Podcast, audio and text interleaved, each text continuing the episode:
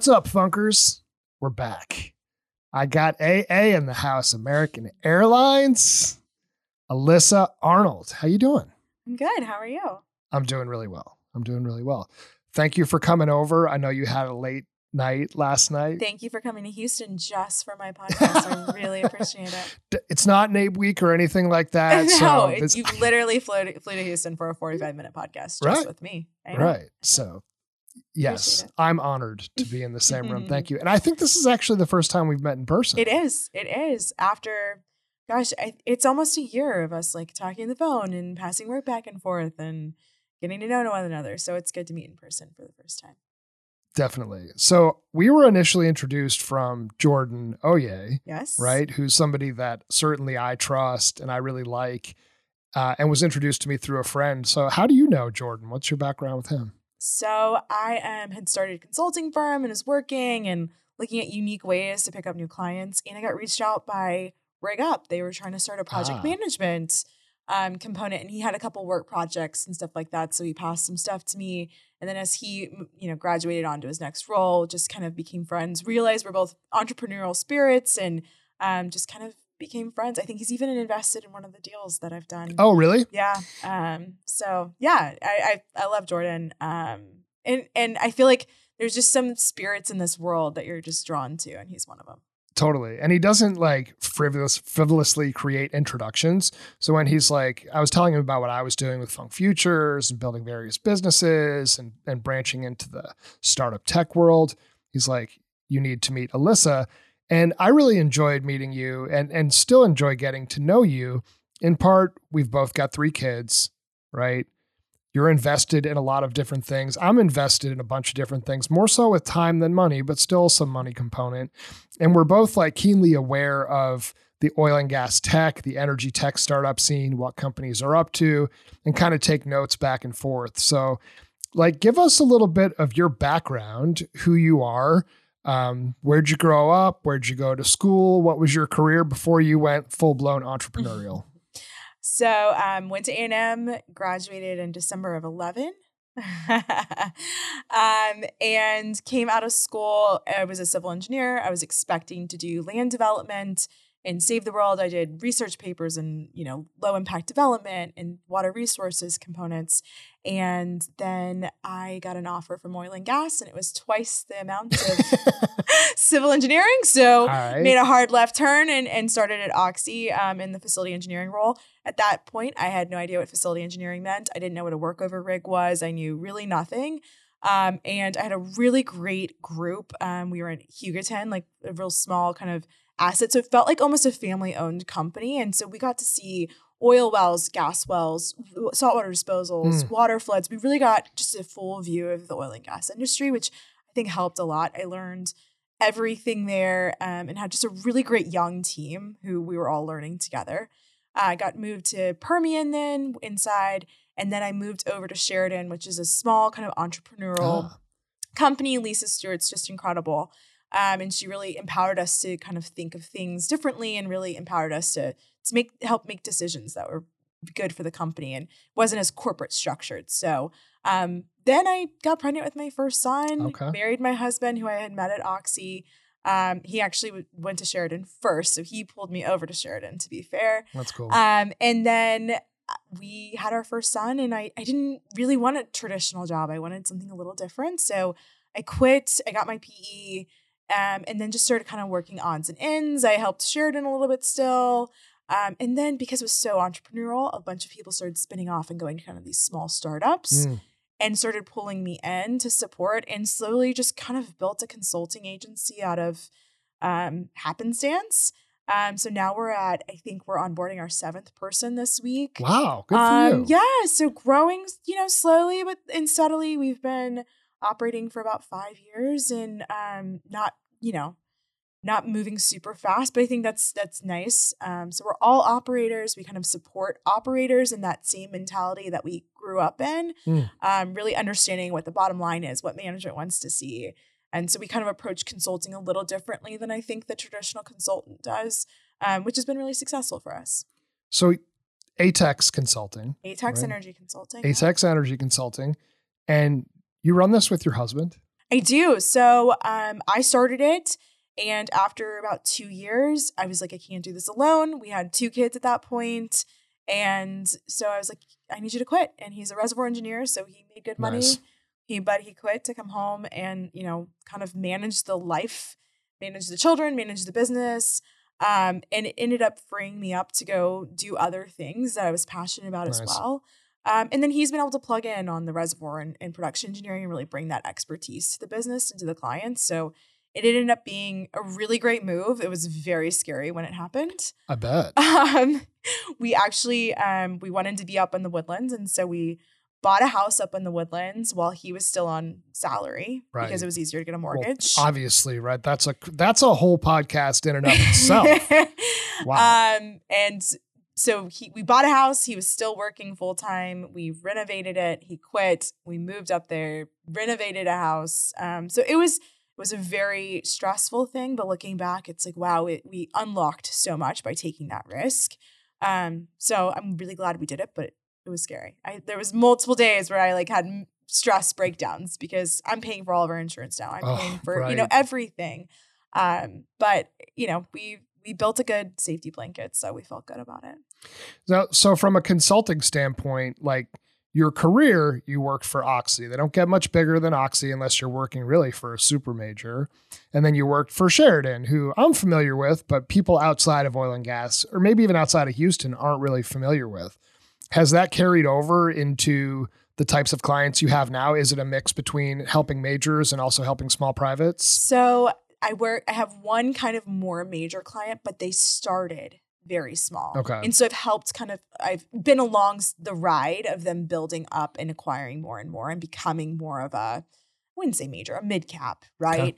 Um, but I think our really sweet spot is with a lot of these PE backed type businesses that are portfolio companies and they have a reservoir engineer, a landman, a geologist, uh, you know, and a CEO, and they don't want to hire a facility engineer full time. They don't. They don't want to have an environmental engineer on. They don't want a regulatory full on. Um, and so we're able to touch in and touch out as they need us. Um, and and that's kind of our sweet spot. I think is kind of those smaller operators Sure. who want to be compliant, they want to do the right thing, but a lot of times they don't know. And it's cool because we oftentimes get the response like, "Where have you been? We have been looking for you." Um, so we really um, that that's exciting to us because it kind of proves the point. Do you feel like there's a point where you'll tap out where you have too many clients, or do you think at this point you're kind of set up to scale and can, can continue to add other consultants to help you? That's the goal. I think um, I think we're trying to approach it differently and very productized, where it's very replicable, and every client has their own nuance. But we're Sure. tr- attempting to pass those savings on. Where I'm not sure every consultant has that same mindset, and I've never been a consultant, so I can't even say on the back end of their businesses. But when I worked at Oxy, working with consultants, it was very costly. So we're really trying to decrease that. So it's Sure. somewhere in between there, right? Because right now it's, you know, either the construction guy's just building it based off what he's seen before without any engineering put behind it, or it's this really big, burdensome, kind of overwhelming engineering package. So we're trying Yep. to find that middle ground, give enough that it's engineered and safe, but it doesn't have to be so engineered that um, people don't even think it's approachable. Yeah. I mean, this is it's a timely topic, at least for me. So if I think back to a year ago when I was down here for NAPE, I really wanted to build like a big consulting firm. And what I started to learn as I got deeper into it last year was that the people that wanted to do business with us were doing business because they wanted to work with me. And I, I don't say this with any hint of ego, but I do have the 15 years of experience. I have the Rolodex of C level contacts. And and oftentimes, not all the time, when I pick up the phone or I text or I email, people do respond. And as I started to add more and more consultants, I started to realize not all of these people have the same network. They might not have the same work ethic. And certainly they're not going to care the same way because it's my company, right? It's my name on the wall and this is my dream and my passion and what I've kind of worked my whole career toward building. So I started to take a different approach and actually scaled back and realized, okay, if what these people are really expecting is to work with me, then I'm going to work in a way where they can actually get value from me and what I'm hoping to do and not sort of roll the dice and hope that if I pay other people to do the work that they can get it done. So I admire that you've been able to do that because I think it's a big challenge and it it's a blow I think to some people's egos too and it's like, you know what? Maybe I haven't set something up to scale, but that's okay. Right? So really cool that you've been able to do that and it's why it's taken five years to seven people. yeah. Um, I mean, I got really lucky. My my first hire, um, even before Jason, my husband, came home to work with us, was a guy who had been let go from one of the BHP, you know, fallouts and sure. sales, and he didn't want to leave Arkansas. Um, and I was able to offer him something remote. So it was really seeing, um, finding what what people want and need out of the job and kind of working around that. And he brought a, a level of expertise I didn't yeah. have, right? So, like, that to me was a really smart hire. And now the hires we're making are more tech or junior level engineers that can either work under us and we can push work down to them and then push savings to clients. Like, that's right. really important to me. You shouldn't be paying for my time to do what it's what a tech is fully capable of doing. Right. So, and then it, it just it gives us gives me more time to then be able to have those touch points with the clients that are more important. So um, yeah, I think it's finding that balance, but it's moving slowly. For me, I didn't want to build a consulting firm that was 20 people in a year because I just didn't feel like I could keep the quality that was coming out and really keep the ethos of the business. Um, yeah. And I, it honestly, I think it's more profitable, smaller, and I can still keep all the touch points and we can do really high quality work um, really intelligently. Yeah. I mean, it, it's, it's fascinating because I, my whole background has been in sales. And in sales, you're told to really just care about the top line, right? You just want to create revenue. And then the other problems just become other people's problems. You can figure out profitability, you can figure out hiring and delivering all the stuff that I sold. So early on, I did what I did best, which was sell. And then I'm like, oh shit, I have to deliver this stuff now the project too. management piece of it. like, oh man, right? So now there needs to be like monthly reporting and invoicing and accountability and weekly meetings or biweekly touch points or face to face or client visits. And I'm like, okay, like this, I just bit off a little bit more than I can chew. And I think that that's something that if I could go back and tell myself a couple years ago, it's like, don't maybe don't be so excited. Take it just a little bit slower. But fortunately, I was able to bring in Dan Locke and help. You know, he's more of like a retention specialist. So he created more processes and routines from his days building SaaS companies that were really helpful for me um, because there was just no way that, and even do some fractional CFO work because, you know, as a founder, like, it's you're the CAO, the CFO, the VP of sales, right? The IT lead. I just banged my head against the wall trying to reconcile my QuickBooks. So I totally get it. I totally get it. It's yeah. um it's painful. Like the yeah, the the last January is just hard. It's always hard as a business owner. Um, especially now it's like three businesses and it's like, oh, I have to do this three times over. Great.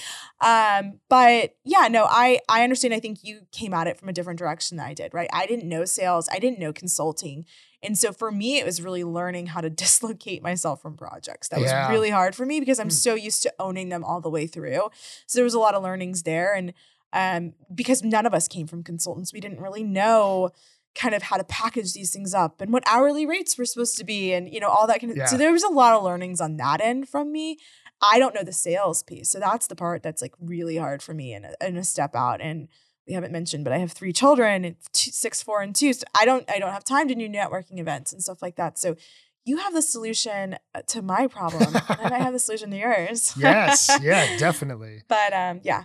So you in addition to atex you also have invested in a number of different companies, including Digital Wildcatters. Yeah. Right. So really cool. Um, and I think I even set you up with Colin to you have did. that initial you, conversation. You were the connector. which which is what I do. And I love that it worked out because I have such a passion for what these guys are doing, being community builders. And I sort of look at it in the same way that Colin does. And, and I want you to chime in on this. But I think Colin and Jake look at it as if you build something really cool, right? Then you can eventually monetize that when it comes time. And they didn't do a lot of that early on, but now they've got like really large scale events. I think they've kind of teased the idea of possibly building out technology. They're bringing back the energy tech nights. what attracted you specifically to like digital wildcatters and then we'll talk about some of your other companies but in the relative infancy of digital wildcatters like what drew you toward wanting to be a part of this uh, community from an investment standpoint so I might come at this a little backwards, but I um I've spent the last two years looking at investment deals and really understanding um, the buckets and what's important and what a truly scalable company looks like and things like that. So I came at it from probably a little bit more of a not so emotional standpoint of why yeah. I love it. I I loved the content, of course, and I love the applicability to the oil and gas industry, and I know that it's ripe for disruption. So I do have those kind of components, but I love media businesses. So ah. that was the first lens I looked at it through. And and media businesses are really interesting. If you look at them, a media business can be anything from a marketplace to a website that you go to for information to a newsletter to a community to events. It, it can be yep. all of those things and any of those things. And that's what gets me really excited with Digital Wildcatters is I think they have the the capability of really building audience, being this trustworthy place and leaning into all of these different monetization strategies. Um, it's it, it, I have I'm actually invested in several other media companies, so oh, it's cool. something that I do love. And so when you sent it to me, I was like, media, love it. I love audience. I think um, being captivating is a monetization and it's uh, is a revenue stream in itself to me as an Definitely. investor. Um, so that that's what I was really drawn to initially. So tell me a little bit more about is Atex the investment arm or do you have a separate company that no, does the investing? Do, so um I'll I'll go back. So Atex Energy Consulting is the consulting. Atex Energy is um our an investment arm that invests in oil and gas holdings. Okay. So oh. we do we do own some wells and things like that. Um well working interest. Yeah, like wells. you're a working yeah. interest partner on these wells. I was like, if you're drilling wells, no, too, we're oh not drilling God. wells. We're not drilling wells. No, not that not that crazy. My father did, but not us. Oh, um, cool. And then um, Pearl Influential Capital is this SPV generator and investment arm. I do a lot of investments personally too.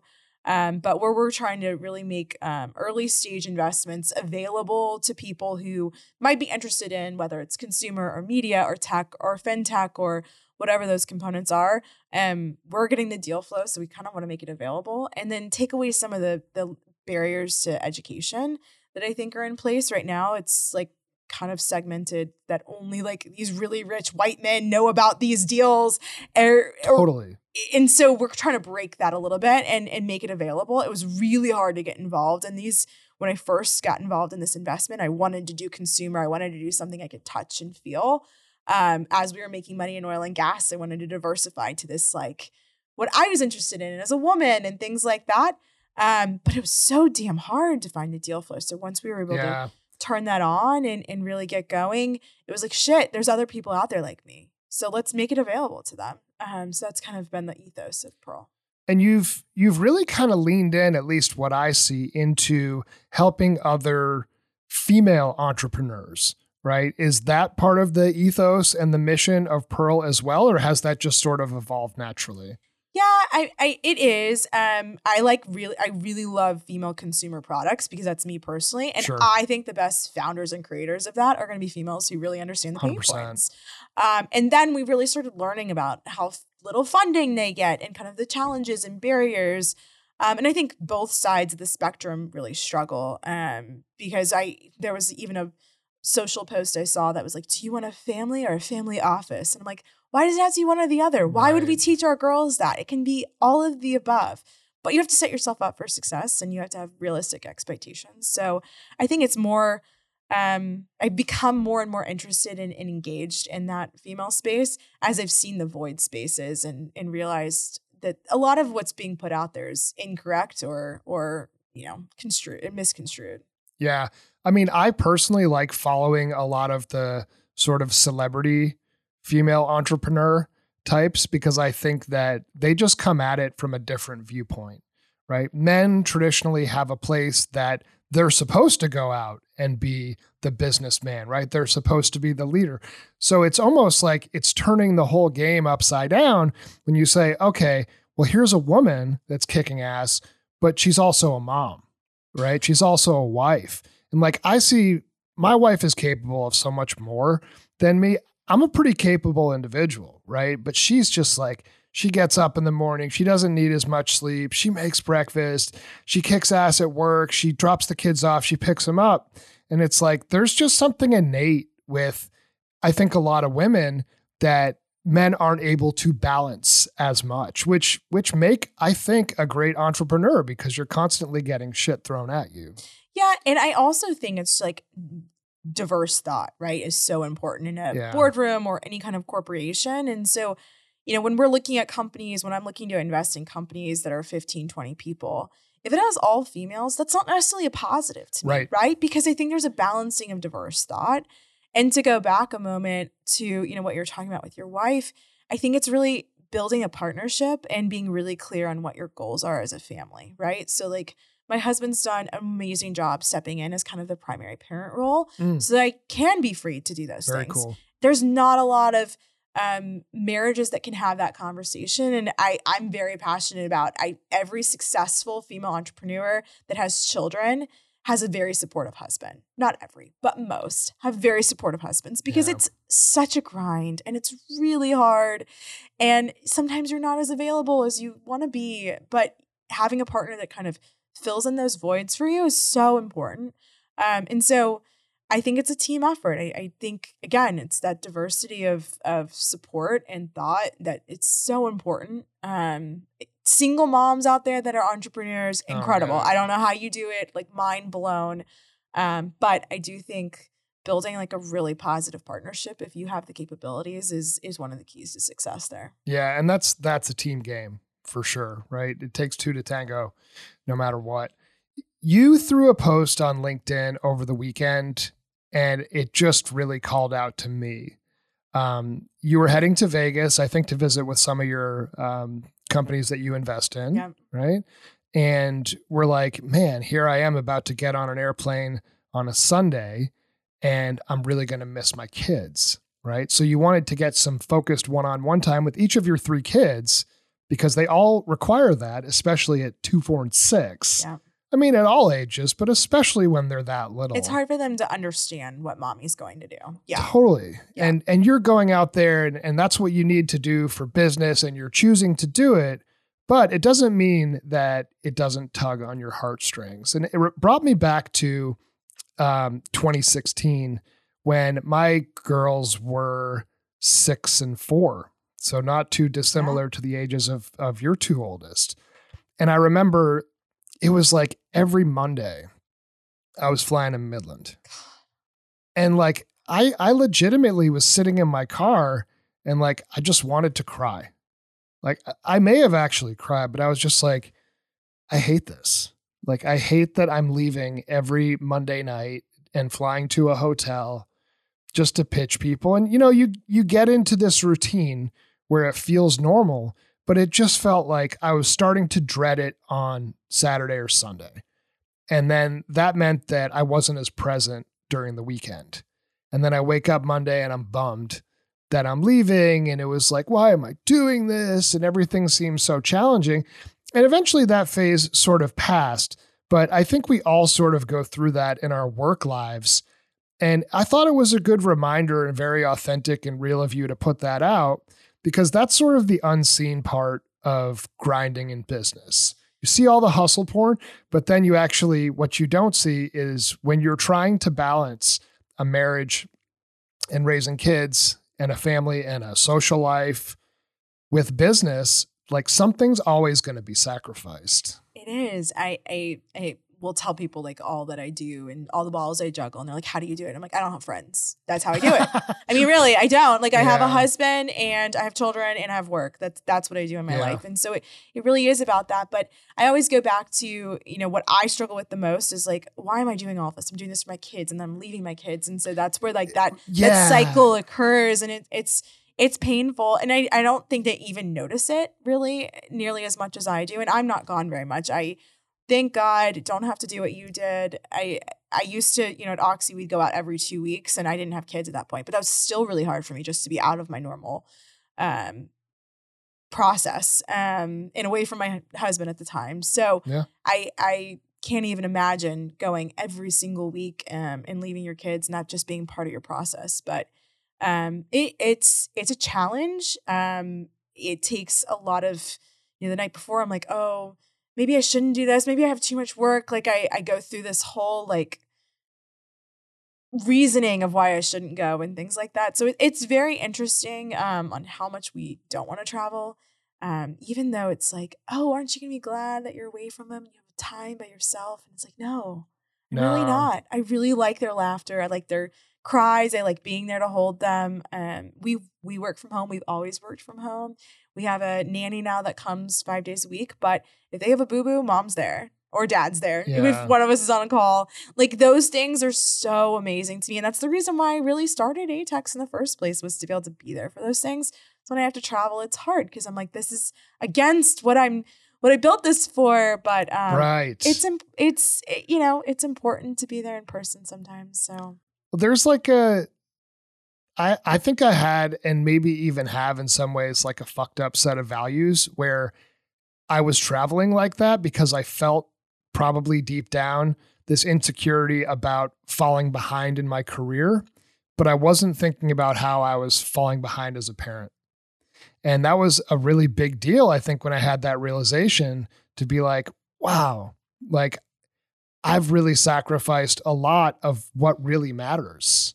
And that'll mess you up. You know what I mean? That'll put you into therapy and that'll put you in a place where you're like, you're not going to get that time back. no, And it doesn't matter how much you think that your company loves you, they'll just get rid of you if you have a bad quarter or if you're too expensive or if there's a downturn with negative oil. Like, and that's their right. So, yeah, I think that like the construct that we have in this country a little bit is designed for you don't want to fall behind in your career if you're a high achiever, but then you're probably going to sacrifice something else. And I think a lot of people do sacrifice that family time. But as an entrepreneur, I think I've been able to find a little more of that balance mm-hmm. because I think there's just more choice involved. Yeah, yeah, I mean, there's like, oh, I'm going to work Saturday while they're taking a nap, right? And things like that. but to be fair, I took maternity leave with my son. I did not take maternity leave with either of my daughters. Yeah. So, you know, I, I, my husband tells the story all the time that I literally took a conference call on the hospital bed while I Oh my was delivery Did you really? daughter. Yeah, because it was really important and I didn't want them to screw it up. So I had, you know, I had to be there. Um, so and and there's there's not the systems built as an entrepreneur to be able to hand things off to someone, and so you know. it- Damned if you do, damned if you don't, right? There's always going to be an upside and a downside to every lifestyle. I think entrepreneurship's beautiful and it's really neat. And, you know, it tells me I need to do more con- authentic content around being an entrepreneur is freaking hard. Um, but it's also really rewarding. And like you said, I can work all day Saturday and all day Sunday and make it to my kids' four o'clock play if I really wanted to. You know, and I can I can kind of set my own schedule and things like that. So that's super helpful. And I also what I love about entrepreneurship is I'm not capped out. I can earn, and keep earning. But Totally. also makes you a workaholic. So damned if you do, damned if you don't. Yeah. Like, you know, my mindset didn't really change when I launched my own company because I never did a good job of shutting off Yeah. from work. I was always living to how much money am I going to make or am I close to hitting my number? Does somebody need me? in Like, sales it's still very entrepreneurship right and in engineering it's like this is your salary and there's a bonus potential but it probably is not going to change that much if you work 80 hours versus 40 so you know i think that i think that's the Mm. difference on the engineering side. There weren't like these huge commission potentials or anything like that that drove us to d- work harder and longer hours. But now you know every time i plug in every time i bring on a new client every time i do more work it's more money. So it's you know it's hard to turn off and relax. So i'll turn off for the kids and then i turn right back on on the bed while jason's watching tv at night. But That's funny. i love work. I love what we do. So um there's also that it's it's enjoyment for me Yeah. Like, I don't know. You, you I've only known you to generally be happy, right? So it's hard for me to picture you miserable, but I think that that mindset is important cuz I have found myself pre-entrepreneurship be frustrated with with roles, like comparing where I thought I should have been to where I actually was in my career. And and that's a really brutal place to be because for the most part where you think you should be is not where you are. Very few people like I'm going to go to this NAPE conference. Like there's very few that are there that they're like this is where I expected to be. And if they are, like good for them. More power to you. But you still need to be able to find happiness even when you're in a spot where maybe it's not your dream job. Right? And I think that's a bit of advice that I would have given to my younger self is you're still going at a pace that you'd be proud of if you thought about when you were younger, even if in the moment you're struggling to see the value of the position that you're in or that this is the means more than just a means to an end. I'm curious what advice either you'd give to your younger self or advice that you'd give to young entrepreneurs that are thinking about making a shift away from their W 2 jobs. So I, I think my entrance into entrepreneurship was a little unique, right? I think it was a little accidental.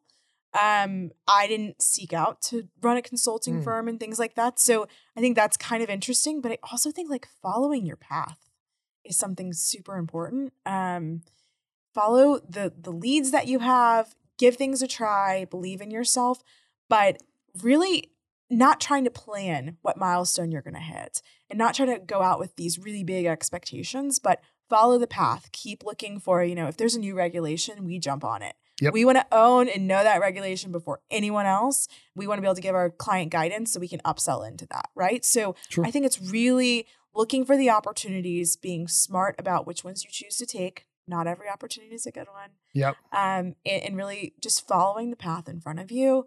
Um, and the opportunities and keeping your eyes open for them. Because I think a lot of people like put their head down. They're like, I'm going to build a company doing this and then there's this path over here that could be really profitable right. and that opens up but they're so dead set on this one path really being able to like turn yourself and go the direction that the market's open to and that you know your personality or your background might be the most beneficial for yeah yeah or you know not chasing every white rabbit that yeah, tends to I think, run by. I think that's important too. And I've I've learned that, right? As we've had other consultants come to us, can you do this? Can you do that? I sure. used to say yes to everything, right? right? Um, and it was good. It was really good learnings for me. I would go down these rabbit holes, realize like this is so much work and there's so little profit in it. But um, I was, you know, initially a yes man, but it was it was good learnings. But now that we're at the stage that we are, it's easier for me to say, let me find you a connection that I think can do that. Um, maybe sometimes there's commission, maybe it's just goodwill and, and yeah. making connections and network. But um, I think it is learning like what's your sweet spot, what are you good at, um, and and being able to to turn say no. Yeah, no, I I couldn't agree more. And it was almost like it would pain me to turn some business away. And now it's a little bit like I mean, I guess it depends on when you ask me, but it's like, you know what? Like so and so could be a better fit. Yeah. And that could even be somebody who six months ago I viewed as a competitor. But in doing that, you're building your network and building this this goodwill that is actually so powerful. Um, and I, I think that's the other thing I would say as as advice is like build your network. Yeah. I think I used actually the not to plug digital wildcatters, but I used their podcast to build a network. I would reach out to people on LinkedIn. I heard sure. your podcast. I felt like we might be a connection and would connect to them that way. Um, which just sounds it sounds kind of creepy, but I did it during COVID, so that makes it a little bit better, right? We were all alone. we were all at um, home. We had nothing to do with yeah, but but because I wasn't able to network, right? I was either nursing a baby or I was pregnant and just couldn't make the time for it. Um, that was my way of networking. And so really leaning in and, and making connections to those people and letting the world know what your strengths are and what you can do. Yeah. I mean, and I'll say this too as a content creator, like nothing makes you feel better than when somebody reaches out and says, I got value from listening to you on a podcast. Whether it's me on a different podcast, whether it's listening to mine, it just makes you feel validated. It doesn't matter if you have a thousand downloads if nobody comes up to you and says that they get value or that they appreciate it. But that one person, those two people, they say, Hey, man, I heard what you were saying about this topic. And that really resonated with me. I'm like, wow, first of all, cool that you listened. and then second of all, thank you. Like it really does make my day. And I think a lot of content creators' days, because most of us don't get paid to do this, right? Yeah. We view it as somewhat of a means of building out our brand, a way to connect with more people and then ideally to create opportunities for our business, right? So I think that's one of the things like this room has been filled all day with various different podcasts. And to me, that's just cool. Like this is an industry that has been a little bit behind technologically in the office, right? Digitally, not at the wellhead, but digitally. And now there's like seven hours worth of content that are just going to come out of this room. And that's really cool. You know? So. Um, all right. I want to play a quick game with you. Yeah, I didn't prepare you for this. You didn't prepare me for this part. I'm going to say, I like doing this now. I'm going to say a name. And you're going to have to say the first word that comes to mind. Oh God, this could be really dangerous. and it could be anything. It could be a company, right? It could be a thought, but we'll start with this. Sara Blakely. Amazing. Inspiration. I could I could give you a bunch of those. Those we'll just stop with that. Okay, there That's- you go. those two are good. Um, Collin McLelland. amazing inspiration. you can't use the same. Uh, innovator. I think Julie McLelland. the brains behind it all. Yes. Yes. Um, Vicki Hollub. I want to say innovator again. Honestly, she um she's very forward thinking and ballsy. Yeah. Grinder. You know, like it, there, there's a few different things, but I think that with her, like work ethic got her really far. I actually met her about 10 years ago at a conference when she was running the Oxy California asset, which is now CRC. and um, she just worked. You know what I mean? She was relentless, tireless worker. So when she ultimately was brought here to be COO and then CEO, it just didn't surprise me, right? Like whether she's a female or not doesn't really matter. She's strong and confident, but it showed me the power of really hard work. Yeah, and and really forward thinking, right? She's Yeah. always trying to be ahead. And I think there's something so powerful about that in the oil and gas industry because there's not a lot of people doing that. I don't I think a lot of people are just trying to replicate the successes that they've had and don't really want to find new successes or new avenues or new bit lines of business or revenue Sure. streams and there's something really refreshing about that.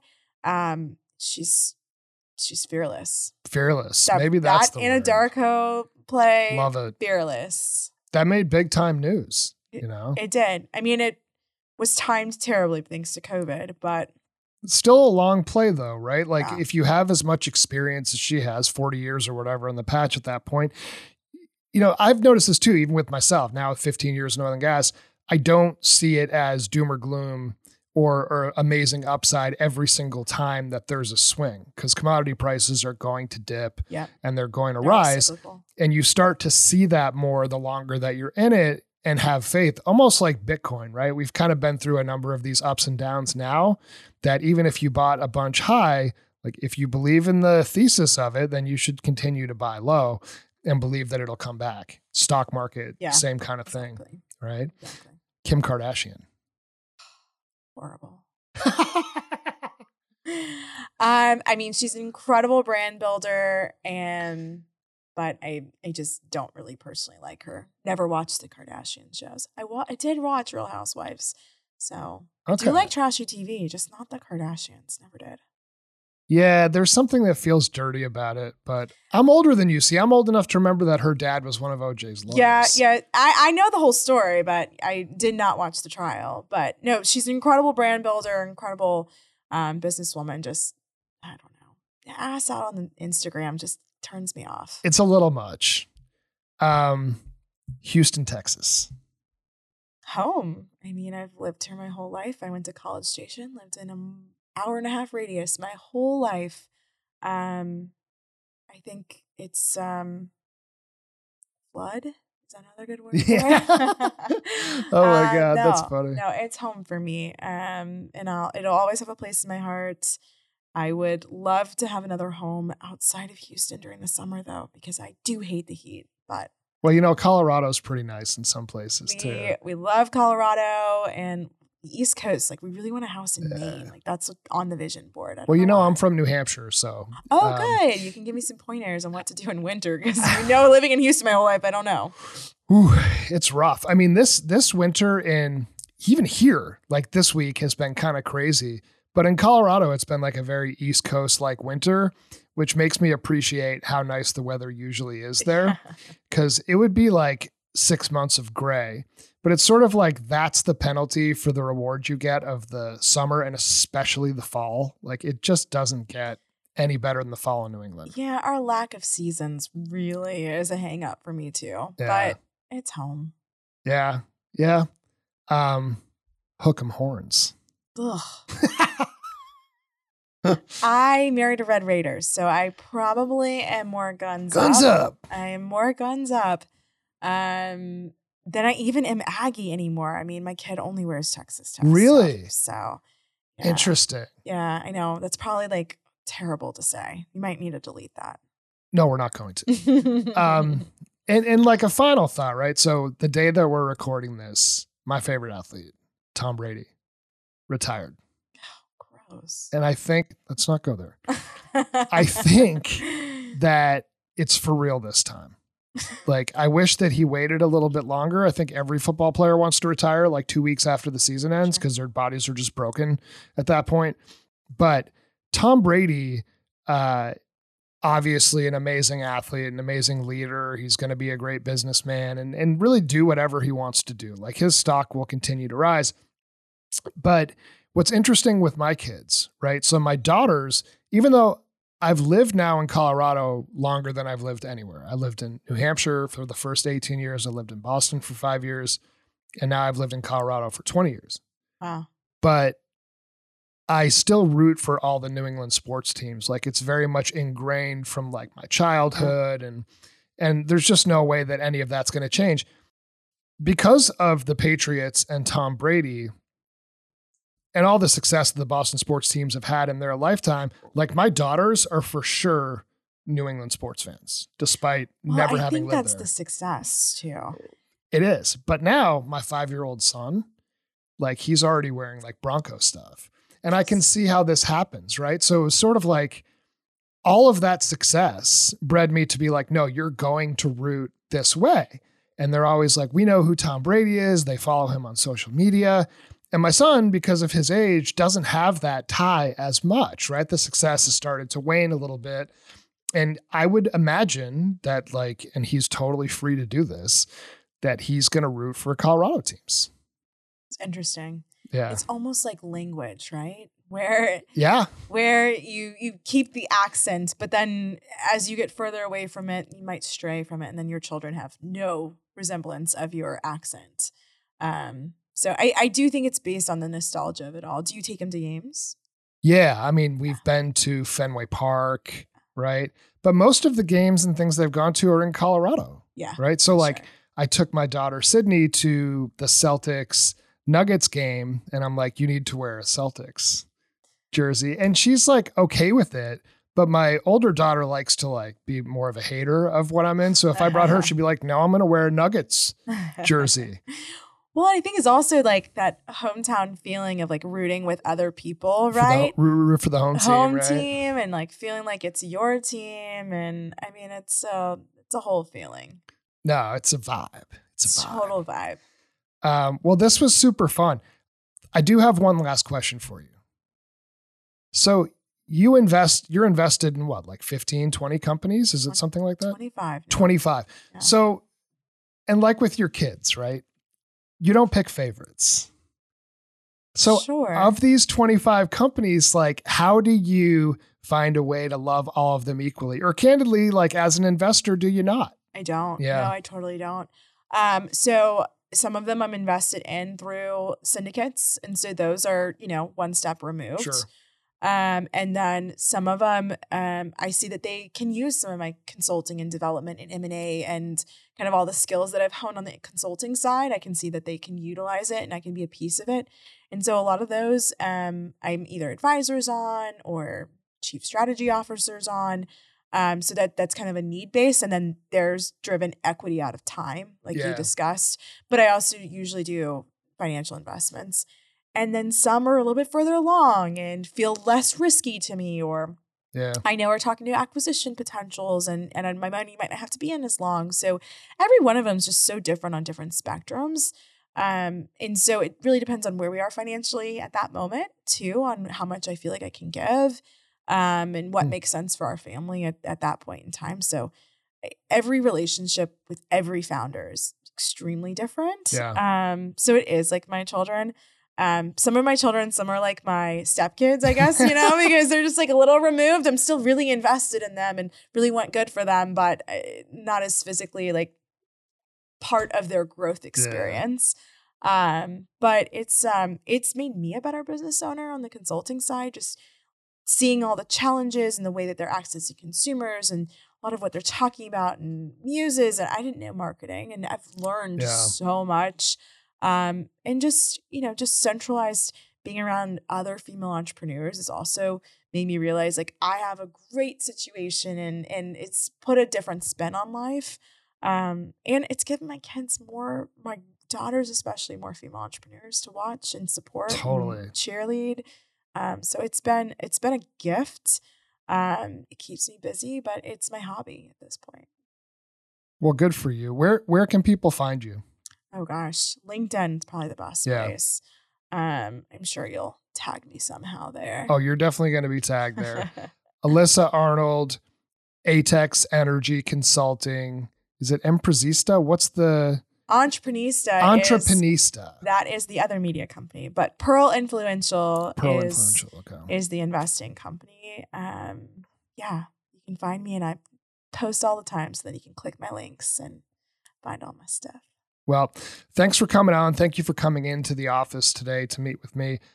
I'm going to go do the NAPE networking thing and start meeting people right and left and shaking a million hands. But thank you for making the time to come down here today. I appreciate it. Thank you.